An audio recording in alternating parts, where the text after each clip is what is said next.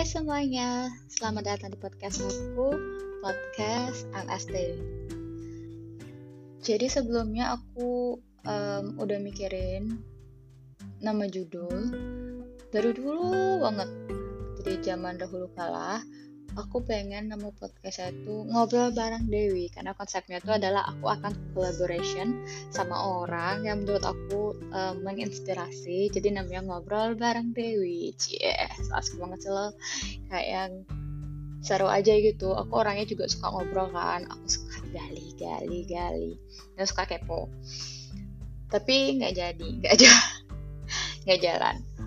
Kemudian belakangan ini aku berpikir ah kenapa nggak jadi sih bikin podcast? Jadi aja. Nah aku udah dapet nih namanya podcast anak rantau sesuai dengan uh, keadaan aku saat ini yang lagi merantau di Kanada. Tapi aku baru nggak masa sih nggak ada uh, podcast yang namanya podcast anak rantau di Spotify? Terus aku cek ya udahlah tuh banyak cuy. Ya sedih banget deh. Akhirnya aku tetap bikin podcast bodo amat. Tapi dengan judul yang lebih simpel sih aku pakai podcast MS Dewi. Podcast MS Dewi. Jadi orang nanya siapa nama lu? Dewi. Gak perlu nanya lagi dah. Dan MS artinya apa? Mega Cynthia. Oke cukup.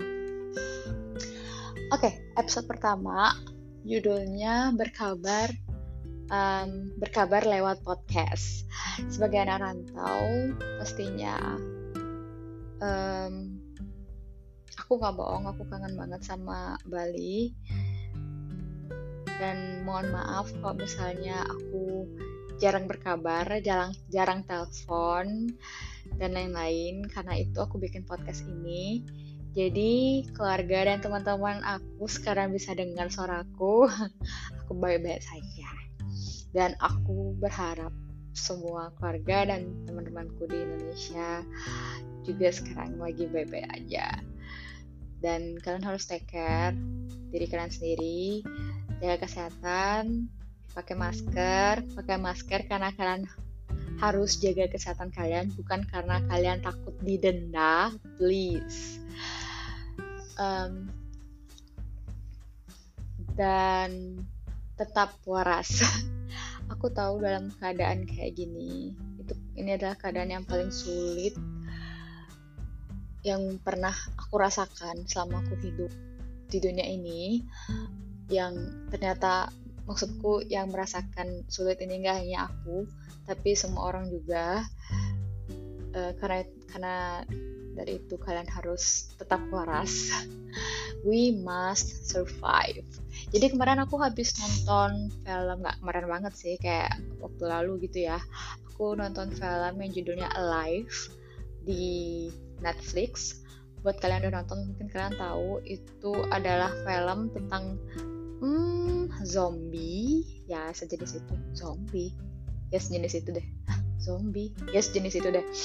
Um, kayak yang kalau kalian tahu Train to Busan Kingdom. Ya sejenis itu. Kayak um, kalian makan orang eh, maksudnya misalnya dia udah terinfeksi oleh virus zombie itu kalau dia misalnya gigit orang lain dia pasti cari darah segar gitu kan dia selalu gigit orang lain dan lalu jadi zombie gitu. Maksudnya aku nggak pengen ceritain. Nggak pengen ceritain tentang ininya di filmnya. Cuman yang aku pengen ceritain ada satu garis apa ada satu line yang sama yang menurut aku dengan kehidupan yang kita jalani sekarang.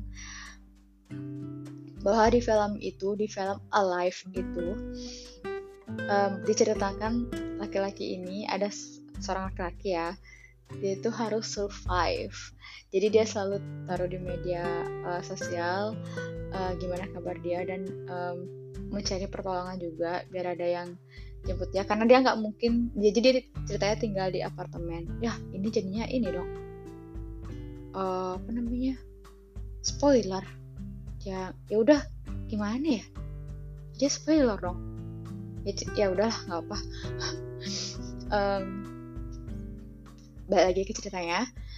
Jadi dia tinggal di apartemen dan tiba-tiba dia baru bangun tuh kayak ada uh, riot di luar kayak ada keributan dia nggak tahu nggak um, no idea lah gitu. Terus akhirnya dia untuk berita oke okay, ini ada zombie dan lain-lain. Dan yang bermasalah adalah dia nggak um, punya cukup bahan makanan gitu ya untuk dia tinggal karena dia nggak tahu kapan wabah ini akan selesai. Dan di sinilah cerita ya. Sama seperti yang kita rasakan sekarang yang aku bisa kaitkan gitu.